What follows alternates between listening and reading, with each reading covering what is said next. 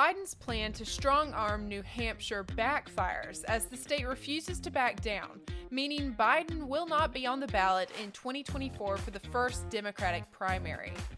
Also, the international eye of the G7 has been drawn to generative AI applications like Chat GPT, which they view as a threat that could result in algorithmic discrimination.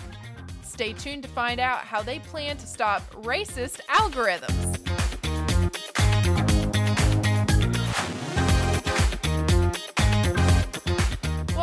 12th episode of the Magnifying Glass podcast. I am your host, Elena Moore, and today with me is my co host, Liam Ford. Before we get into the meat of our podcast, we have a few announcements today that are very exciting. We are on a new platform called Odysee.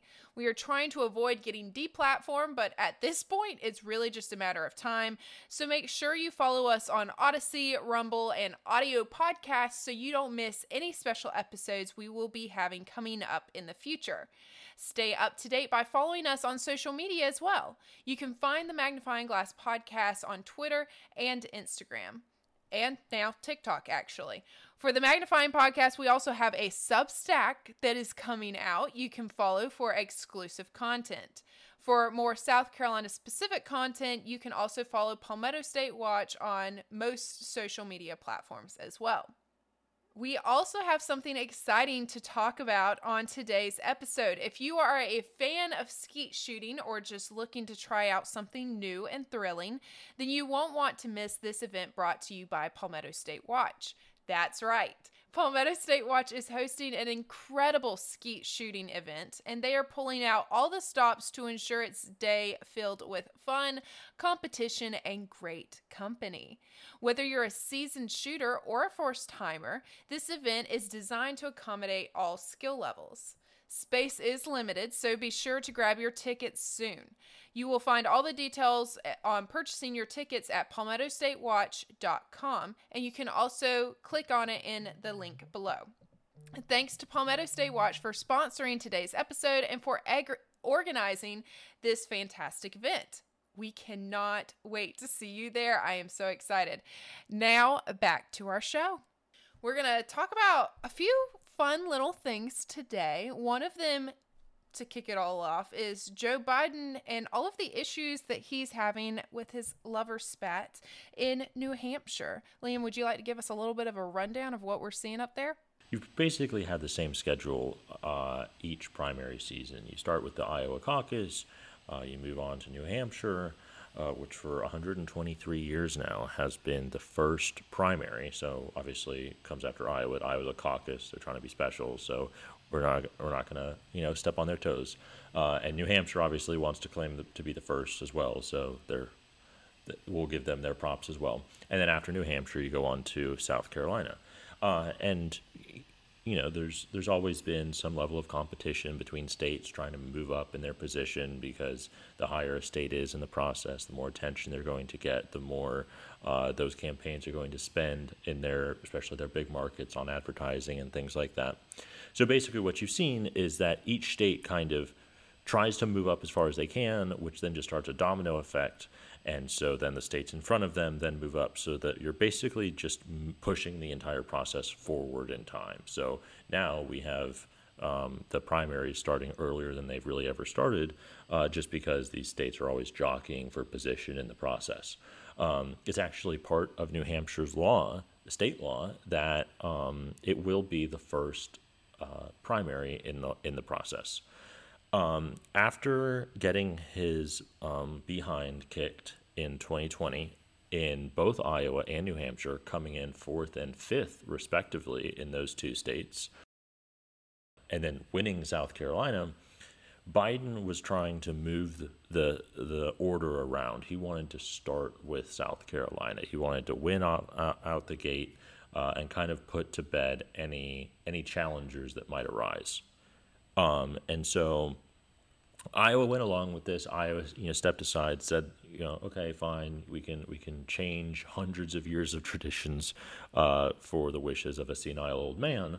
Uh, that's no problem with us. We have no problem with that. New Hampshire, though, credit credit where credit's due. New Hampshire stood up and said, we're not going to do that, and they're going to continue on as normal without Joe Biden on the ballot, which is very interesting. You know, obviously Biden came in, kind of just thought he was going to get what he wanted, thought that he would be able to just kind of walk all over uh, the New Hampshire state legislature and the Secretary of State up there. But they, they, they weren't having it. And if you're on audio, just a little note we're putting up pictures of the votes that Biden received compared to other Democrat prime uh, presidential primary candidates on the screen.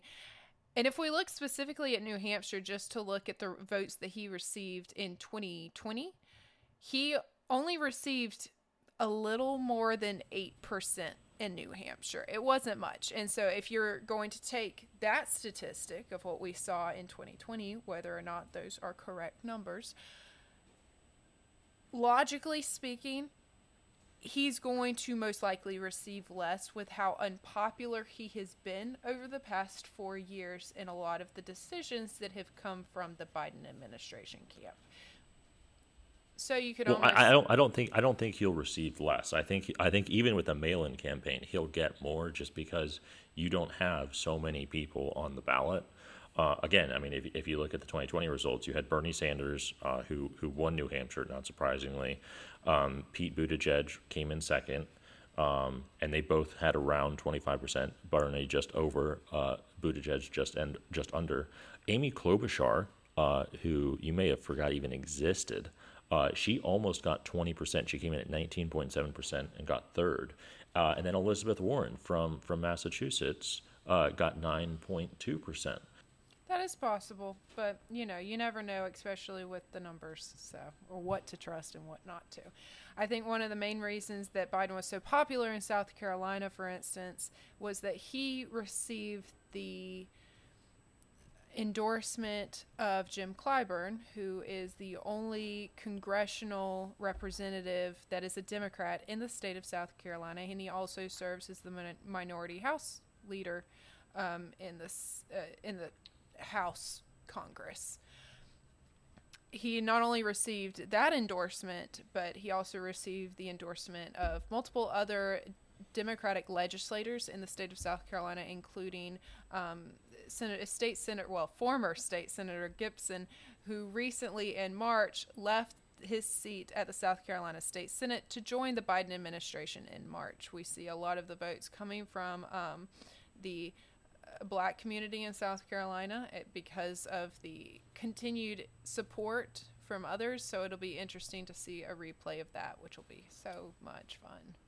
Yeah, I think, and I, I, don't don't quote me on this. It's it's in the top, if not number one. I, but I think, if I remember right, South Carolina is has the most um, black voters of any state in the country. That wouldn't surprise me. And Biden did again win sixty one percent of the black vote in the 2020 South Carolina Democratic primary. Uh, so that is really what pushed him over the edge. But as of right now, the incumbent Democratic president will not be on the ballot for the first Democratic primary in the process, which well, we, is which is very very incredible. We will keep an eye on that, but let's go ahead and look at how the White House is towing the globalist line, and Kamala Harris assures us that Biden is still alive, in case you were wondering about that. You can see some of those clips here. We were talking to some Democratic donors, mm-hmm. and they have told us that should something befall President Biden and he is not able to run, mm-hmm. that there would be a free for all for who would run as president. You are in the spot that that would be unnatural for you to step up. But we're hearing from donors that they would not naturally fall into line. Why is that? Well, first of all, I'm not going to engage in that hypothetical because Joe Biden is very much alive and running for reelection. So but you do are. know, I mean, that is a concern and, and, a legitimate concern, I would say. I hear from a lot of different people a lot of different things. But let me just tell you, I'm focused on the job. I truly am our democracy is on the line, Bill. And I frankly, in my head, do not have time for parlor games when we have a president who is running for reelection.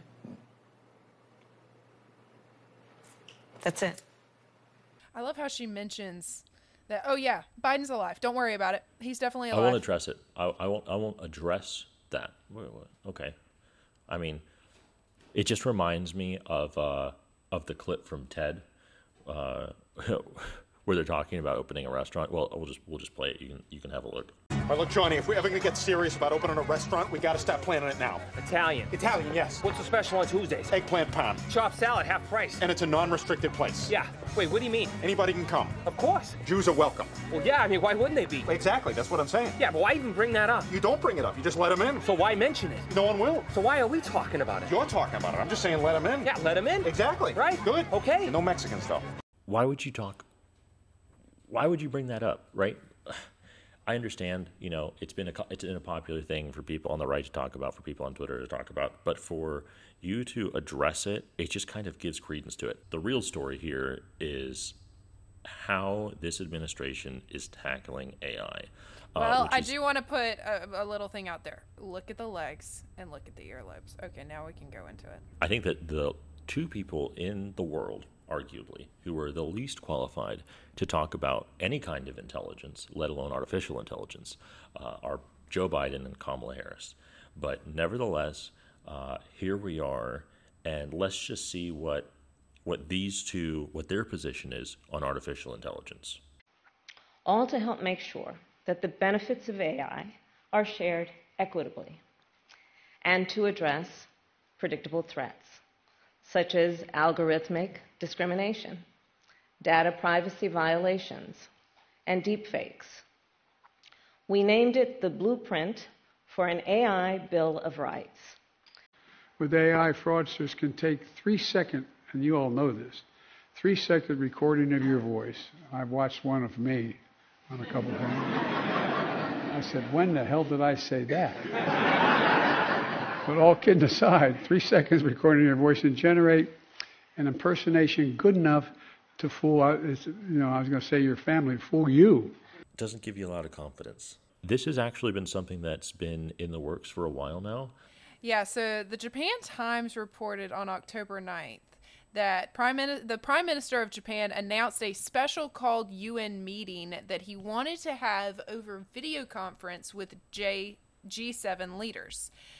He stated that in the address, um, Kishida, hopefully that's the way you say that, also said that the building and spreading of technologies that can confirm and verify who is sending information will be important and effective in the struggle to combat fake imagery and other forms of disinformation af- often created using generative AI end quote. So that is from the Japan Times. Keep that in the back of your mind. I love how that word disinformation always comes into play when we start talking about what is true and what is false. Then we started looking a little deeper into that. Okay, where did this come from?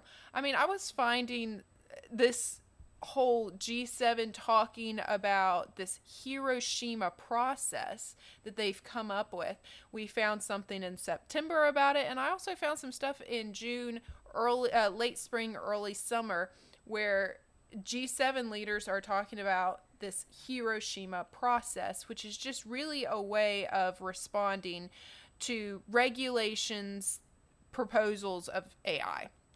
On October 30th, 2023, the White House released a press statement on G7 leaders on the Hiroshima process and everything that they discussed there, almost acting as if, oh, the United States is leading this. If you look back at some of the history when it comes to regulating AI, we are seeing Europe have a very strong stance on it. They're being very hands on. And then Japan, the United States, and others kind of almost take a step back. Well, let me tell you one thing they are not taking a step back at all with this one.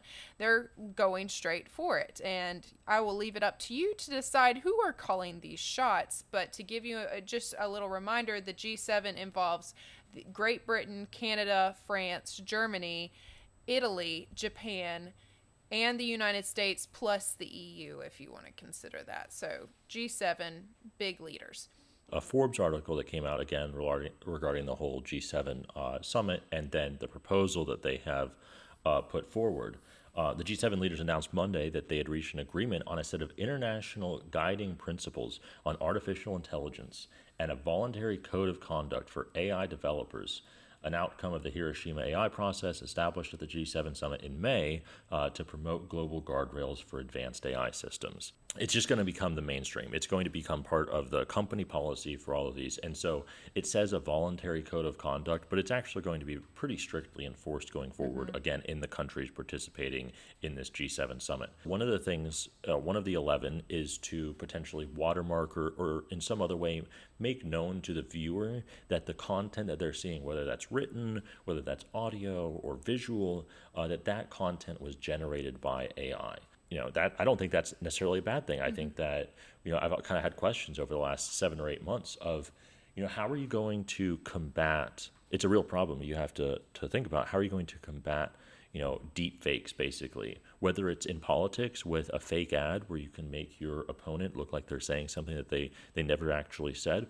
And we now, saw a lot of that coming out when uh, Trump was being in what indicted i think was during that one when they had all of these photos of them chasing down trump and everyone started freaking out saying that oh my gosh they've got him but really it came out later that those were just ai generated photos yes, I do think there it's a problem that's going to have to be addressed.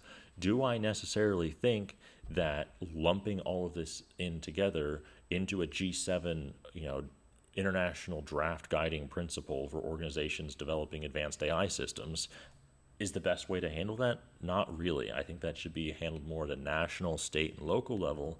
Um, just because whenever you start putting these decisions into the hands of unelected bureaucrats, um, at the international level like this, you start to see them kind of drift from the original purpose of we want to protect people from deep fakes that could be used to manipulate public opinion into, well, we really should tr- be trying to stop um, algorithmic discrimination and we need to be worried about all these other things. Okay, well, that's not what is in the best interest right. of the public. That's not what you started out to do. That's not what you were sold the public on the idea of this proposal in the first place. A lot of times, and it, this is politics 101 that I am seeing on the local level, state, national, international, whatever level you're on in the political realm, or even things that shouldn't be political is they will call call the bill one thing or the regulations one thing.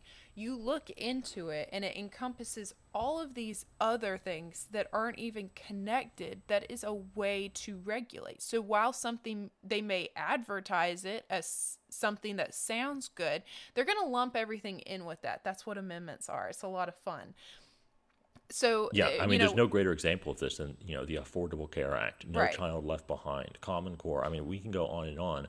Uh, the Patriot crimes. Act, right? Exactly. You know, you have all of these. It, it, again, you're right. It is 100% politics 101, where you know if you name a bill good enough.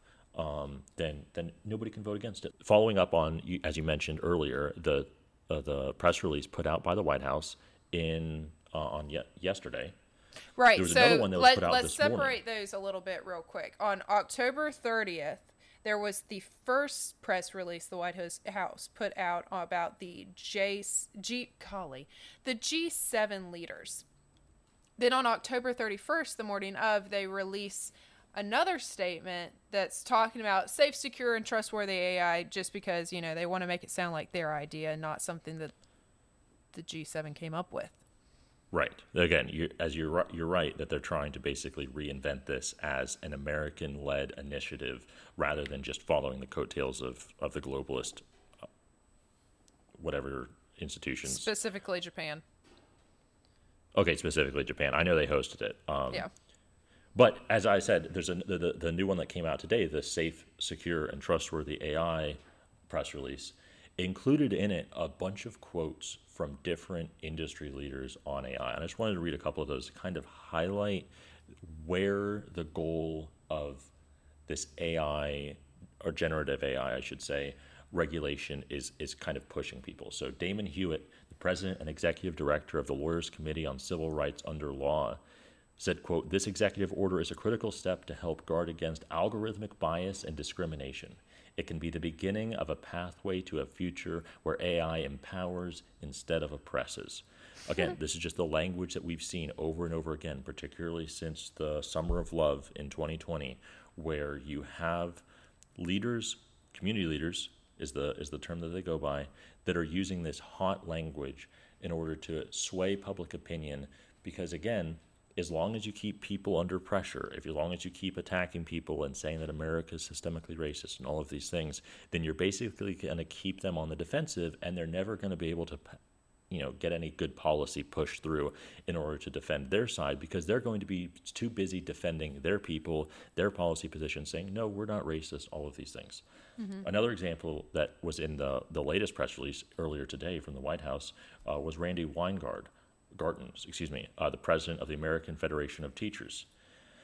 In this, said, quote, appropriation, appropriate regulation and transparency will mean that people, not machines, are in charge of America. This executive order erects meaningful guardrails that will uphold individual rights and set standards on data privacy, security, discrimination, and fairness, end quote again, it's just kind of interesting to see. Again, same language. Well, I think so, it's interesting how they he specifically says that it will mean that people, not machines, are in charge of America. That way, listen, I'll be honest. Did that has this thought popped into my brain before with AI? Absolutely. Am I AI's biggest fan? Probably not. But when you're putting threats out there and saying, oh, we've got to pass, the government has to be in charge of all these things so the machines don't take over, that sounds like a very underhanded threat. Yeah, fear, a little bit of fear mongering there. Right. Well, I think it's even interesting. We've got people from the uh, technology community commenting on this. They also uh, the White House also put in Brad Smith, the president of Microsoft, his comment on the G7 Hiroshima process. He stated on Twitter that today's executive order, which he's d- talking about the October 31st one, is a critical step forward in the governance of AI technology. This order builds on the White House voluntary commitments for safe, secure, and trustworthy AI and complements international efforts throughout the G7 Hiroshima process. AI promises to lower costs and improve services for the federal government for the federal government, and we look forward to working with U.S. officials to fully realize the power and promise of this emerging technology. End quote. This well, reminds. I know that's a lie. I know that's a lie only for the one little phrase in there: lower costs for the U.S. government. Nothing ever does that. Exactly. And if this doesn't show you that they are working with all the big heads of technology so no one else rips them off, including AI or anyone else using it, that's something that we're seeing a lot of right now. A lot of the people that are going into technology aren't coming out of colleges, they're actually self taught that's one of the reasons why the federal government, you know, are now letting in more of these people that don't specifically have a college diploma in the technology community. But I digress.